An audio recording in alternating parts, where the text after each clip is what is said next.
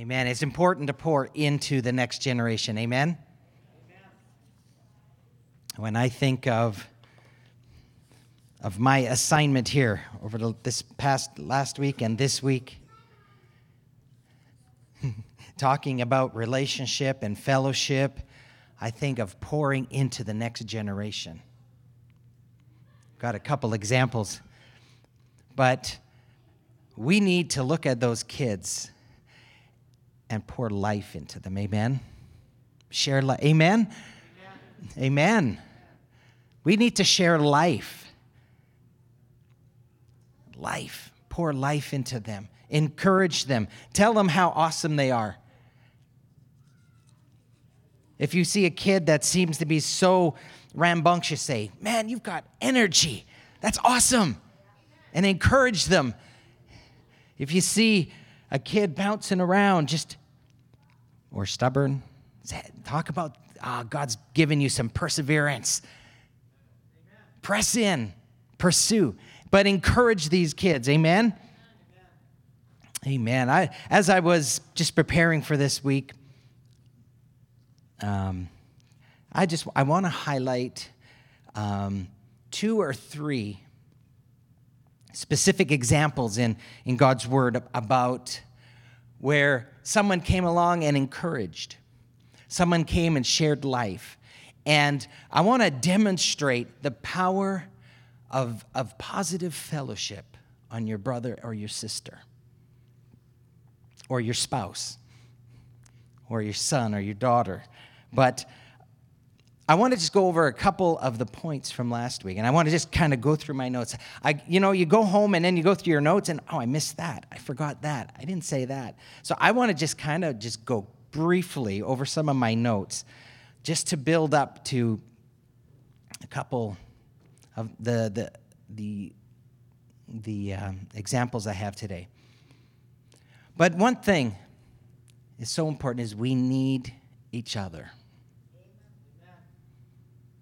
We need each other. That's why God puts the, he, says God put the lonely into families. God put the lonely into family. Why? Because we need each other. Why? Because life is exchanged through fellowship, through interaction. Life is shared. So we need each other. Sometimes it's a sacrifice. Sometimes you might not feel like it. But it's a sacrifice, but it's important. And there's fruit out of the sacrifice. It takes time, it takes effort. I know sometimes in, I know when I was dating my wife and she's not here, so I have free rein this morning. No, no, no. But I remember when I couldn't wait to get to school to see her. Because I wanted to be with her. I wanted to talk to her. Then we got married, awesome, couple years. Then we got children. And life kind of finances, children. Um, I was going through school. And things can wear on you, but it's important to keep relationship going. And so it took time and it took effort. It took saying, okay, I know there's all kinds of pressure, and I know I got to work 10, 12, 14 hours a day. I, but it's important to take time for relationship and continue building relationship. Keep investing in each other, whether it's your spouse, whether it's your children, whether it's a friendship. It's important to put that time and effort to build. Build. Amen? Pastor David, when he introduced our subject of one another and talked about family, sometimes it's messy. Sometimes we have to deal with issues in, in relationship, in interaction, because as we know, we're human. And humans make mistakes. And humans make missteps. So sometimes it can get messy. And that's what forgiveness is about. That's what mercy is about. Amen? So those are some, I, I, I wanted to look up the word fellowship. I, I went into fellowship in the Bible, and it, the word is koinonia, and it means association. It means community, means communion. It means joint participation. It means intimacy. All those words go into fellowship. I wrote the big a big word in capitalization that just says interaction. Interaction is critical to our life.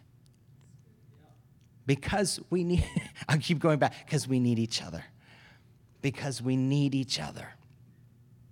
Because we need I when I was studying fellowship. I noticed uh, 1 John chapter 1, if you want to write that down, the whole chapter is great. But it tells us the first fellowship that we experience is with the Father and with the Son, Jesus Christ, salvation. He brings us into fellowship with Himself.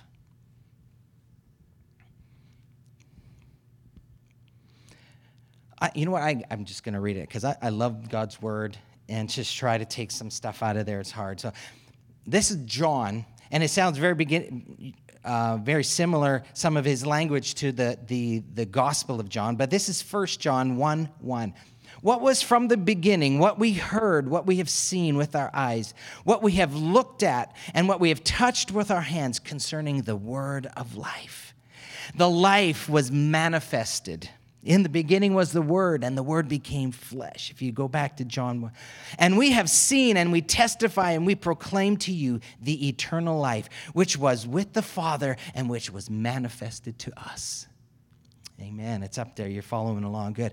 And what we have seen and heard, we proclaim to you also, so that you too may have fellowship with us. And indeed, our fellowship is with the Father and with his son, Jesus Christ. If, if our fellowship with God is intact, it's going to go a long way to helping our fellowship with each other.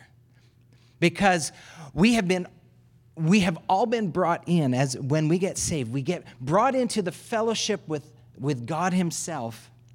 And then with all of us, with all of us in fellowship with God Himself, we become connected with each other. So, fellowship with each other is, is just an outflow of our fellowship with God. And when that initial fellowship was initiated, it was an exchange of life. We became born again and life. Jesus said, I've come that you may have life. And when that in initial fellowship was enacted, the, God Himself to us, life was exchanged. And when we exchange fellowship with each other, there should be life that is exchanged. Amen? Life with life. Here's a great indicator of your fellowship with each other. If it's not building, you need to be careful. If life is not exchanged, you need to be careful. Amen? Does that, does that, does that ring a bell? Or does that make sense? There's a lot of relationships that go south. Why? Because bitterness and complaining and murmuring. Just think of the children of Israel they murmured and they complained. And what irritated God so much? They're, ir- they're murmuring and they're complaining. So, a key to fellowship with each other is evaluate how you feel after. Now, if you're a, a, in a mentoring position and you're mentoring somebody, sometimes, yeah, some information exchanged, you can feel drained or exhausted. But if you're fellowshipping with somebody and at the end of it, you feel disturbed, you feel drained, you feel unsettled, you need to evaluate. Amen? You need to evaluate that fellowship because fellowship, as I mentioned last week, it is a key to your destiny. Who you associate with is a key to your destiny. Amen? Amen. Is this making sense? I want to be on the same page with each other.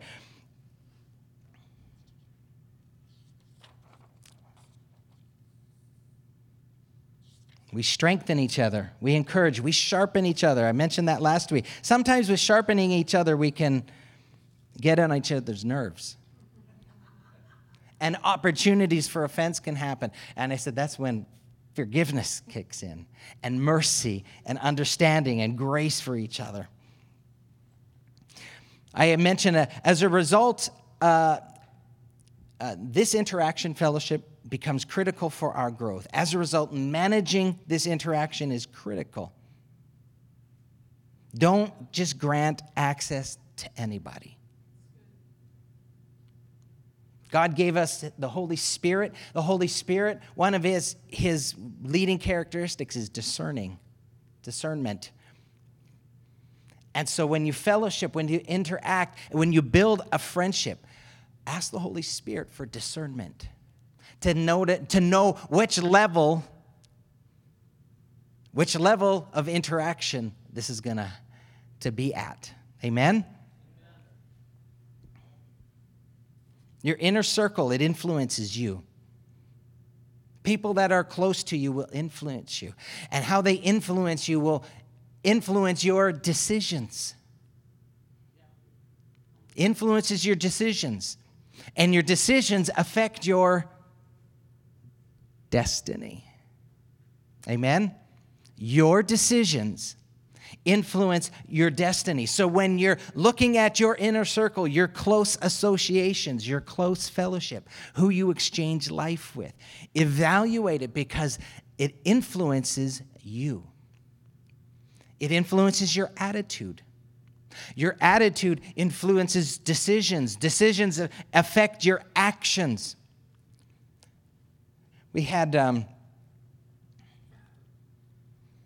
well, some of this works for humans. We had, we had, have you ever noticed you have a, one dog and it'll listen to you, it'll obey you, it'll be good.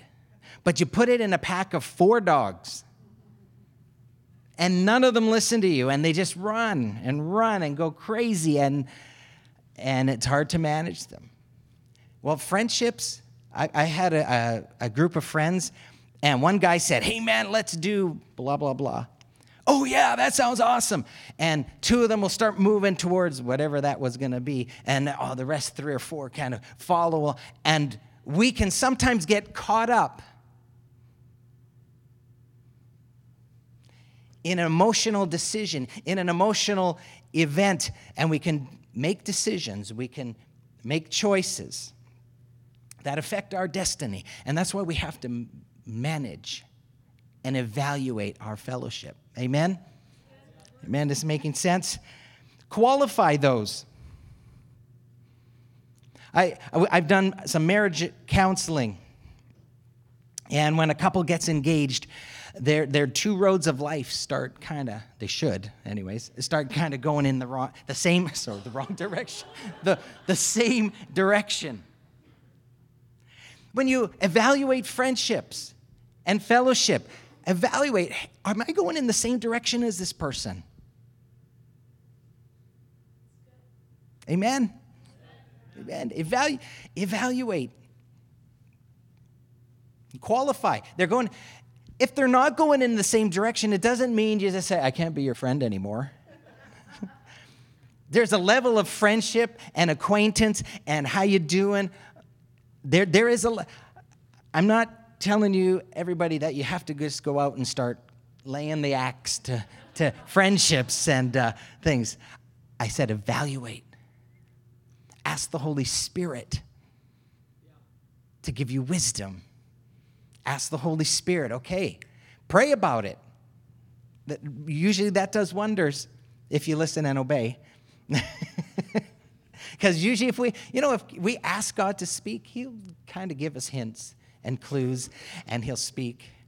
So qualify those you're going to go down the road with.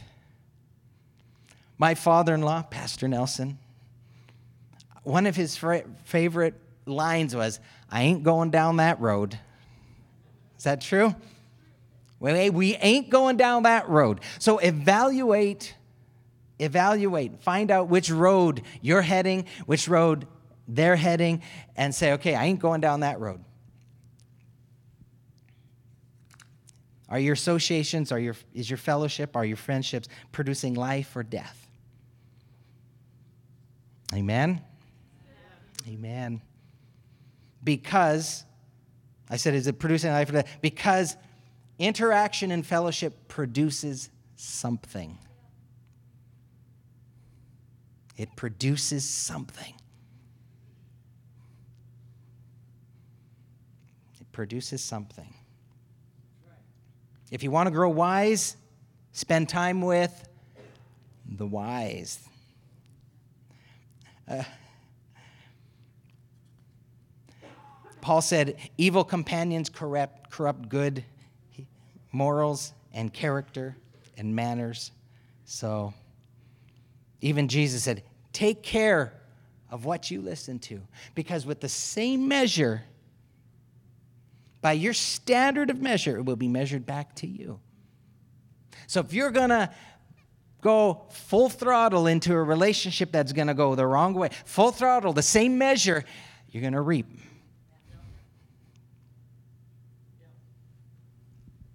And that was Mark 4.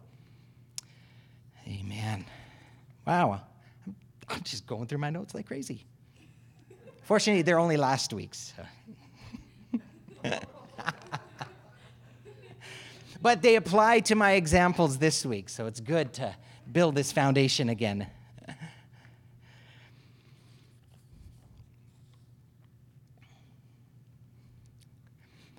The associations you choose will determine whether you win or lose. That's Dr. Mike Brown.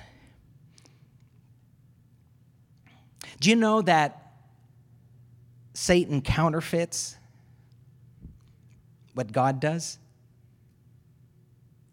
So, relationships that God uses to build, Satan can bring relationships along that are for your destruction. I went through a couple of those examples last week. Think of Samson. What an amazing, amazing destiny God had for him. But he went into the wrong associations. Now, a real quick one that probably jumped out at people. Can you imagine the guys in the boat with Jonah? So, whoa, who did we let onto our boat? uh, we talked about Rehoboam's son wise counselors, uh, the young and the foolish counselors, and went. This past week, it's, it's so it's interesting how you know I said God because I had a, a, you know a couple examples that we'll get to that I had talked about in in the past and that I had used examples in the past um, whether I'm having coffee with somebody or with the youth. I said, God, what would be a really great example? And uh,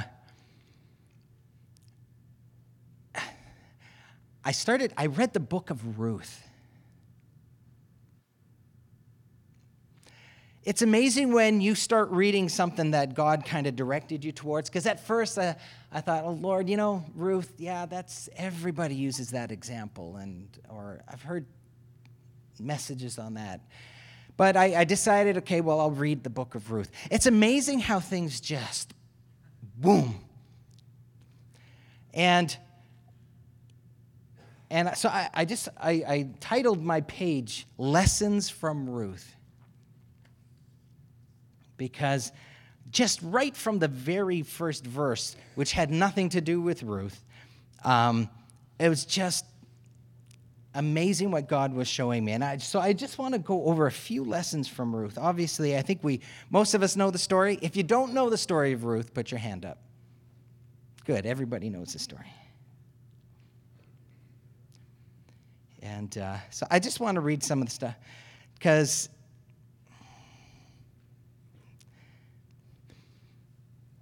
and I'm just going to start reading. And, and as I read it a little bit, I'll just commentate on what I read and some of the things that really just came alive. And it came to pass, and it came about. So this is just Ruth 1 1 and um, Korah. If you, if you just throw that up as I read, that would be great. It came about in the days when the judges governed. So this is before King David. What did it say about what the people did in the days of Judges? About three or four times in the book of Judges, it says the people did. So just think of the era here that we're talking about. That there was a famine in the land, and a certain man of Bethlehem in Judah went to sojourn in the land of Moab with his wife and his two sons. Now, I'm some sometimes I'll just click on every word and just see what the what the Strong's concordance. Do you know where Elimelech, uh, Elimelech, yeah, Elimelech was the gentleman's name. You know what he left? Just think. He left Judah. How many of you know what Judah means? Leah had Judah as a baby and says, Now I will praise the Lord. And so she named her son Judah. Judah means praise, means worship. They left the land. Now, you think of this in the context of what happened in their life. What happened in their life when they left? They left the land of praise. And how many of you know what the word Bethlehem means? Pardon me? House of bread. They left the word.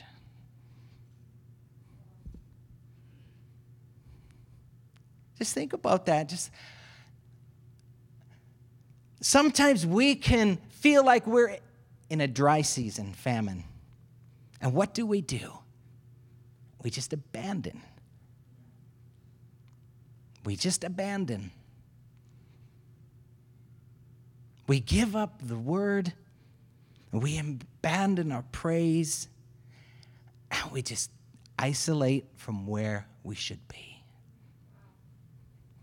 That, that's just verse one. I'm laying, I said, you know, I, I came running out of my room. I said, Brenda, you can't believe what this. Yeah. And, I, and then I went back in. I went verse two. but listen, Praise will be my song. I cannot. When we abandon our praise, where, where, where does the Lord say He comes and inhabits? He inhabits the praises of. It doesn't mean that if you stop praising, that all of a sudden God's gone. But there's a certain aspect and dimension of God's presence that happens in, in, your, in the midst of your praise. And so, whatever you might be going through, don't abandon praise.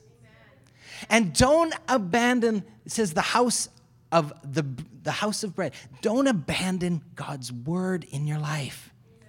Whether that's uh, your devotional life, whether it's the promise of God, the word that He's planted in your spirit.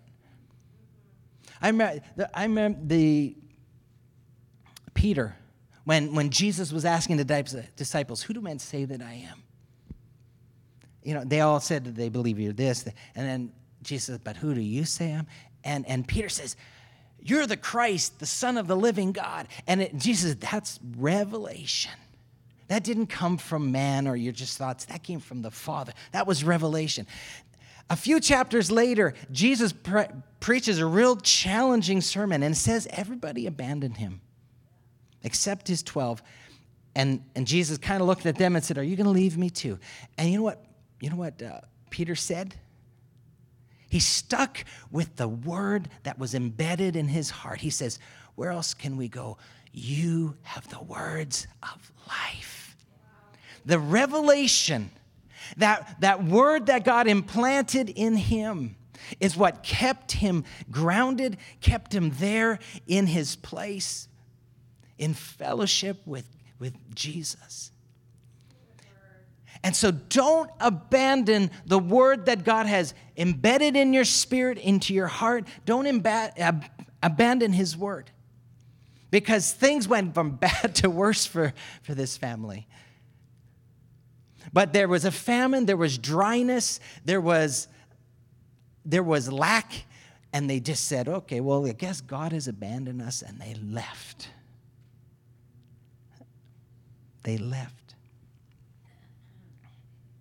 Amen. You receiving this this morning? Yes. Amen. Amen. The name of the man, verse 2, was Elimelech, which means God is my king. El is God. Uh, so God is my king. And the name of his wife, Naomi, which means pleasant. They left. The names of their two sons, and this is where I kind of was just kind of clicking on names. Um, and Chilion. Do you know what their name? I, don't know what kind of mindset the parents were in. But Mahlon means sickness, and Chilion means wasting away. Can you? Wow. But so yeah, you know, there must have been some challenge at times. I don't know. Wow. Anyways, that I mean, there's there's a, a sermon packed in there somewhere for everybody. Then, and they entered the land of Moab and remained there. Then Elimelech, Naomi's husband, died, and she was left with her two sons. They took for themselves Moabite women as wives. The name of one was Orpah, the name of the other was Ruth, and they lived about 10 years. Then both Mahlon and Chilion also died, and the woman was bereft of her two children and her husband. Wow. Now, there's a sermon in there, I don't want to get into it, about labeling. Be careful what you speak over somebody. Be careful the words that come, the labels you want to put on people, the, the stereotyping you want to throw out at people. Be careful what you say. But in the case of these three women, The, the widow at that time in Israel spoke of loss, of desolation, of emptiness. It, Naomi, a little later in the chapter we're going to get to, says, You know what? I went out full, I came back empty. I don't know if any of you ever feel like that. That you're in a time of famine, that, yes, I was blessed here, now I'm going through emptiness the, the, the other words that are descriptive of the life of, of a widow were mournful, poverty, the, the, the loss not only of the companionship and the social and the, the, the social aspects of support, but the economic, the poverty. Because the, the breadwinner was gone. She had these, the women, they left their families they attach themselves to their husband, and then all of a sudden the husband is gone. So not only the companionship, but literally they live in, in desolation and in poverty. They, they lose inheritance rights.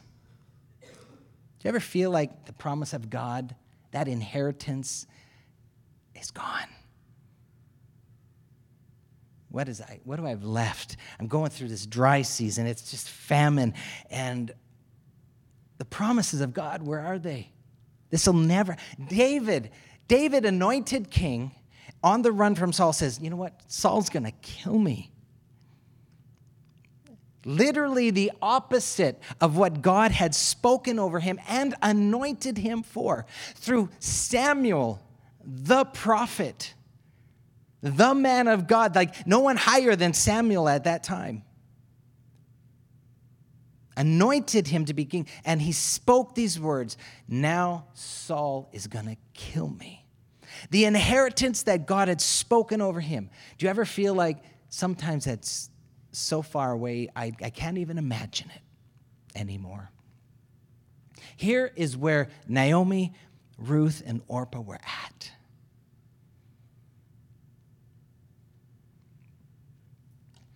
The, the famous words now um, Naomi wants to send them back. She, she rises up. She's going to go back to Judah. So that's a great decision. Go back to Bethlehem. Go back, get back to the word, get back. So she departs, verse 7, from the place was where she was, and her two daughter in laws with her. And they, were, they went on the way to return to the land of Judah. And Naomi said to her two daughters in law, Go, return each of you to your mother's house. May the Lord deal kindly with you as you have dealt with the dead and with me. May the Lord grant that you find rest, each in the house of her husband. So go find new husbands and find rest. Then she kissed them, and they lifted up their voices and wept. And they said, both of them, No, but we will surely return with you to your people. But Naomi said, No, return, my daughters. Why should you go with me? Have I yet sons in my womb that they may be your husbands? Return my. So she's looking at these daughters and saying, You know what? You're young enough to get married again. If you wait for me to have a couple more boys, you're not. You're going to be. There's going to be this age difference, and uh, you're going to be waiting a long time. Is what she's telling them. So return. For I am too old to have a husband. If I said I have, if I say I have hope, if I should even have a husband tonight and also bear sons, where would you therefore wait until they were grown? Would you therefore refrain from marrying? No, my daughters, for it is harder for me than for you, for the hand of the Lord has gone forth against me. Now we're going to see some other words. When you're in a crisis, you need to be careful because quite often in a crisis, your judgment is impaired. I wrote a few things. Naomi had lost perspective. Who is the author of death? Not God. Yes. In the Garden of Eden, what would have happened if Adam and Eve had not sinned? Would death have come? Would destruction have come? So, the author of death and destruction and stealing is the thief, not God. And so, one of the principles I learned in Bible school is some people in the Bible may say things that are not accurate about God because God is recording their words. But it's not true doctrine. They're words that we analyze and say, okay, Ruth, I mean, Naomi here, was speaking out of desperation, speaking out of pain, speaking out of loss. And because of that crisis in her life, she lost perspective. Amen. Do you hear me? Do you understand? A crisis can cause a loss of perspective. Here, she was about to send her two daughters away and the only support, the only fellowship, the only friendship, she was ready just to push them away. Get back to my theme of one another. Sometimes a person is going through a crisis, and what do they want to do? They want to turtle. They want to isolate. They push people away.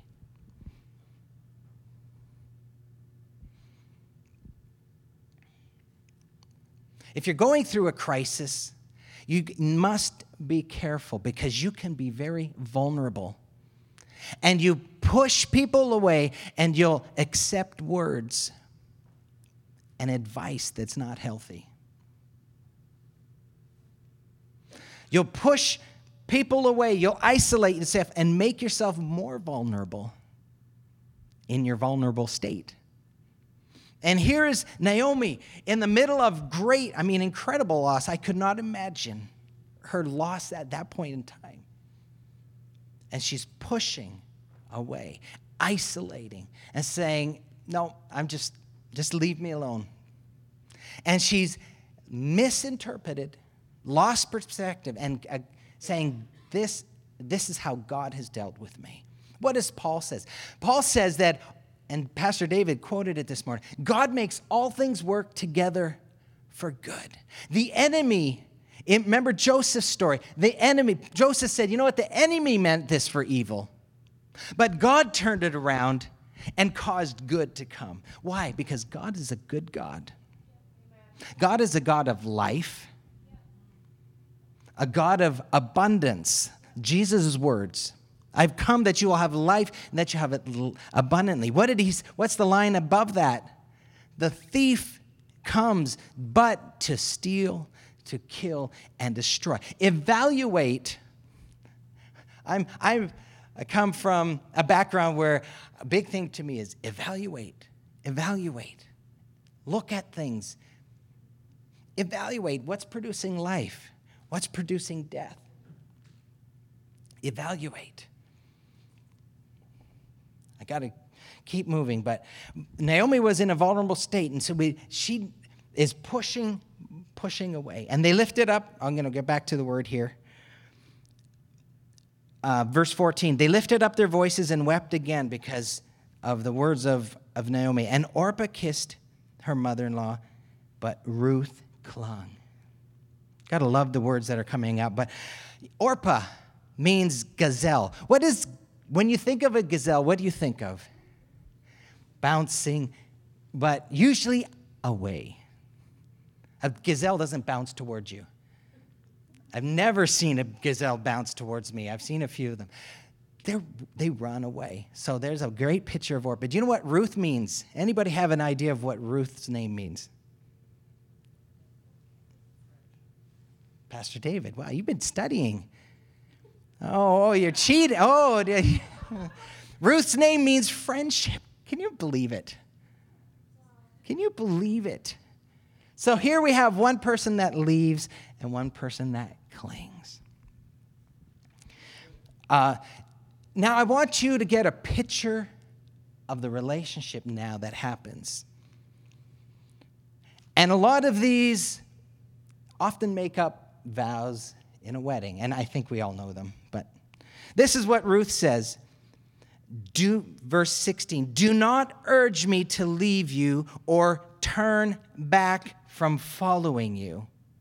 For where you go, I will go. Where you lodge, I will lodge. Your people shall be my people, and your God, my God. Where you die, I will die, and there I will be buried. Thus may the Lord do to me, and worse, if anything but death parts me and you. Now, that is strong. That's she is literally marrying herself to her mother-in-law. Incredible. But that is a picture of covenant relationship right there. I hope that through our series of one another, being members one of another, encouraging, caring for one another, consider one another, being I hope you get a picture of covenant relationship because this relationship, covenant, goes beyond family. That's that's Ruth had the opportunity to go back to her family. Orpah did. Ruth had the she said, "No, I'm in covenant with you." And in your despair, I'm sticking with you. In your down and out condition where you have I'm going to stick with you. She knew the picture she was getting into. She needed to support her mother-in-law. She could have went like Orpah and, and got married again and been supported. But she says, No, I'm sticking with you in your time of need, in your time of despair, where, where you have literally no hope. I'm sticking with you. And not only that, I'm going to support you. That is a powerful relationship. That is powerful. I, I because of time. You know, you know, you know why Boaz chose Ruth? Because he didn't have to. He didn't have to.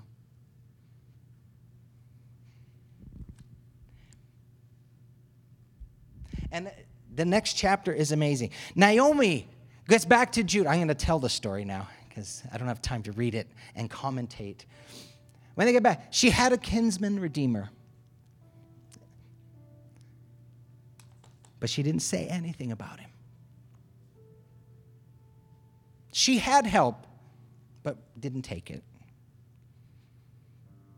In verse 2, verse 1, verse 2 of chapter 2, it says, And Ruth said to Naomi, Please let me go to the field and glean.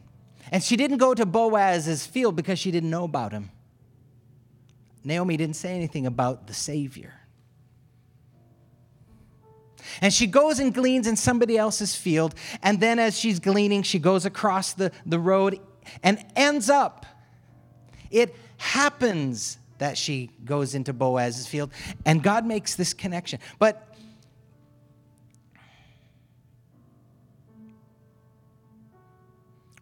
verse 8, because Ruth now, Boaz comes there and says, Who are you?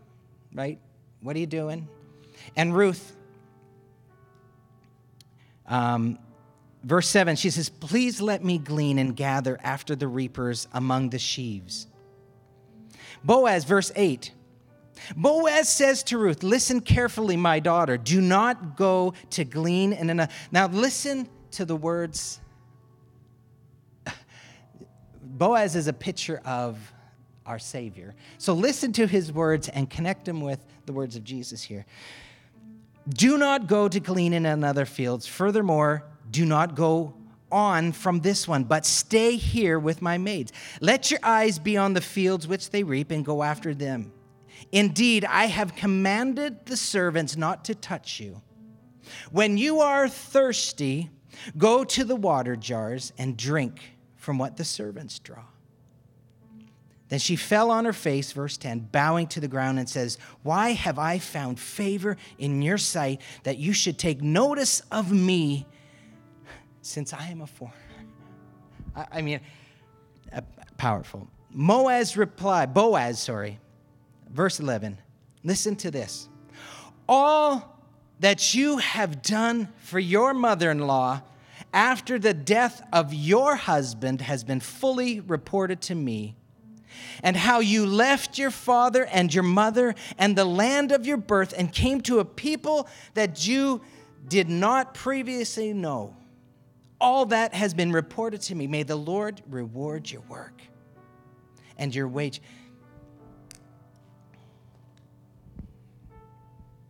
The power of a covenant relationship. The power the power of, of fellowship. In light of the good, in light of the bad, and not giving up on a person because they're down and out, and maybe they have nothing to offer you. Naomi had nothing to offer Ruth, and yet she said, No, where you go, I'm going. I'm going to support you. I'm going to strengthen you. I'm going to help you. I'm going to, verse, chapter 2, verse 2, I'm going to go out and glean in the fields and support you. And through that covenant relationship, she happens upon Boaz. Then she goes back to her mother in law and, and, reports on what's happened. And then that triggers something in Naomi. God has not forgotten. God has not. For- the power of your relationship, of your covenant re- relationships, will bring life. And it says, Naomi then remembers, he's our kinsman redeemer. And she gives her daughter in law instructions, and Ruth says, Whatever you say, I will do.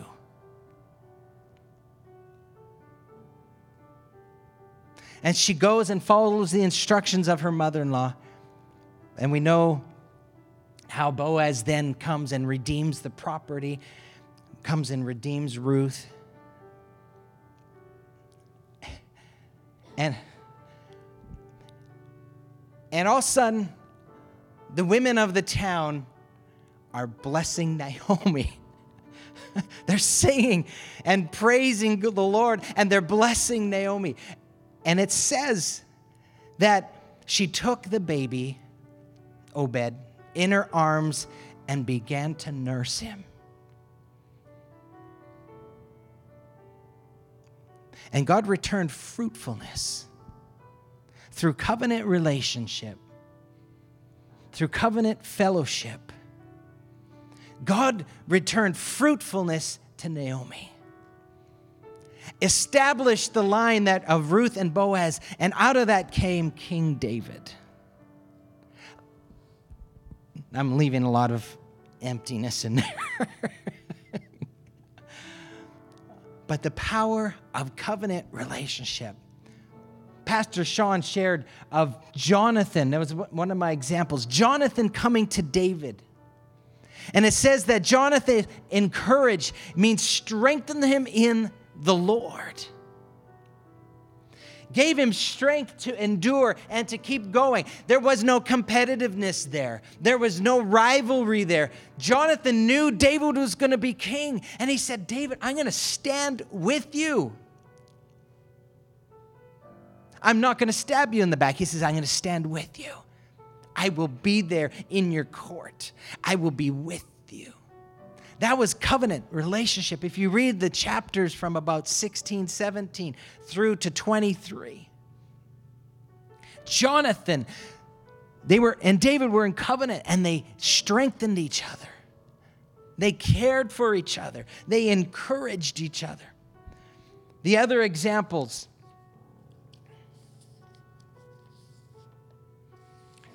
one of the most amazing transitions that we see was David to Solomon. I, I, I, talked about Solomon to Rehoboam, and it was a disaster. Shared that last week. But David to Solomon, First Chronicles, chapter 22, David takes Solomon aside. Starts sharing, you know, I wanted to build this temple. God says, no, you're a man with blood on his hands. Your son is going to. Solomon, David had the riches. David had the means. David had the opportunity to build it and take the glory for it. He passed it to his son and said, Now, son. And you see them mentoring his son, saying, Son, I've laid all these things aside. I've made these plans. It's, you can see the scripture verses. I look at these plans. I mean, he turns to his advisors and he says, My son is going to be taking my place. You teach him, you show him, you strengthen him, and you help him build this temple. Covenant relationship. And out of it came the most spectacular moment of praise and worship when Solomon dedicated that temple and the presence of God came. And it says the ministers couldn't even stand. Out of covenant relationship, the powerful presence of God. Ruth and Naomi, covenant relationship, the amazing inheritance. What was lost weeks before because of covenant relationship that was initiated by Ruth and then returned by Naomi. Covenant relationship. An inheritance was gained. Was gained. It was lost. It was gone. They had nothing. But because of covenant relationship, inheritance. Out of covenant relationship came amazing presence of God. Amen. And the last example I want to share as I close Jesus calling, saying, Follow me and I will make you. I will make you fishers of men. I will make you to become fishers of I have a whole page on what it means to follow. I'm going to give you just a highlight. The, the titles. To follow means, and listen to this progression, means to follow, means to join and to accompany. The disciples initially came and they joined Jesus and they just accompanied him. They listened to him. He taught them. Then the second phase of to follow means to be in line to succeed. They built a relationship. Then they joined him to become a, to, to join his side, like to be on his team. From following and accompanying to now being on his team and ready to succeed. And then the final phase it says, to cleave steadfastly to, to conform wholly to his example. By the end of that covenant relationship that they were experiencing, they conformed wholly to the one they were following, that they were in relationship with. And not only were they ready to succeed, but they built upon what Jesus Christ had done covenant relationship.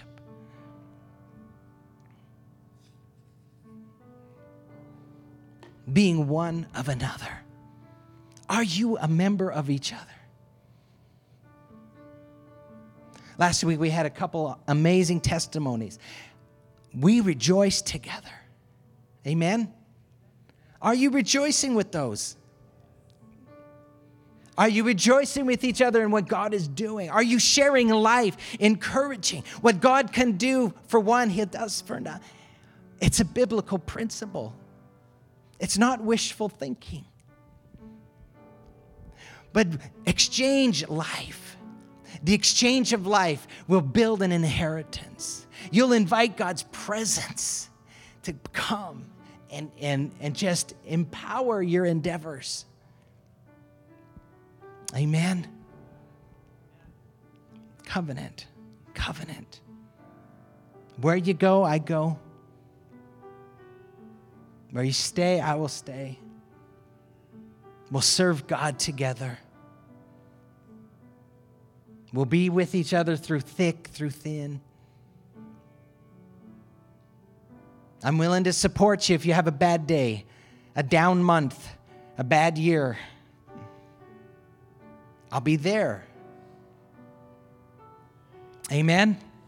Man, that's what God's calling us to. Me members one of another.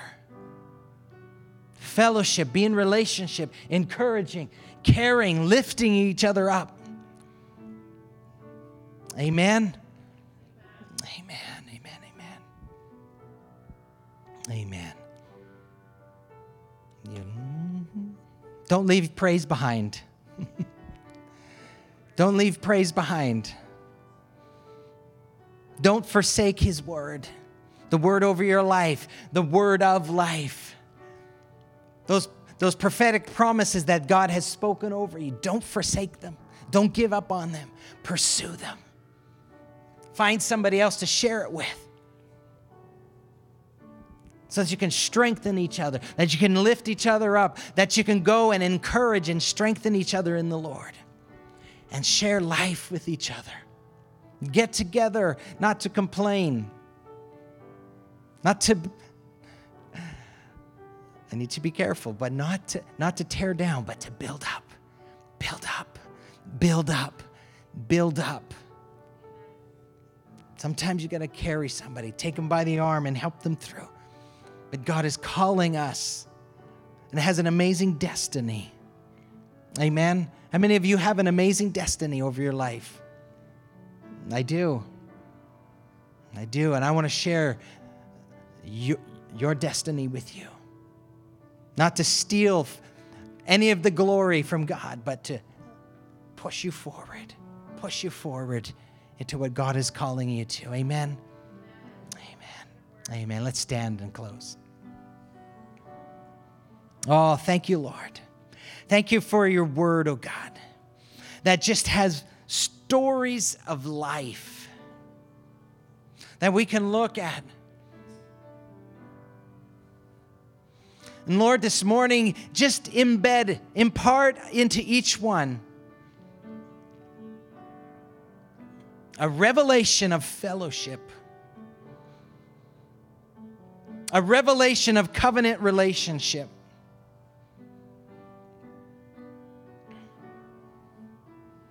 A revelation of the life giving power of connecting with our brother and our sister.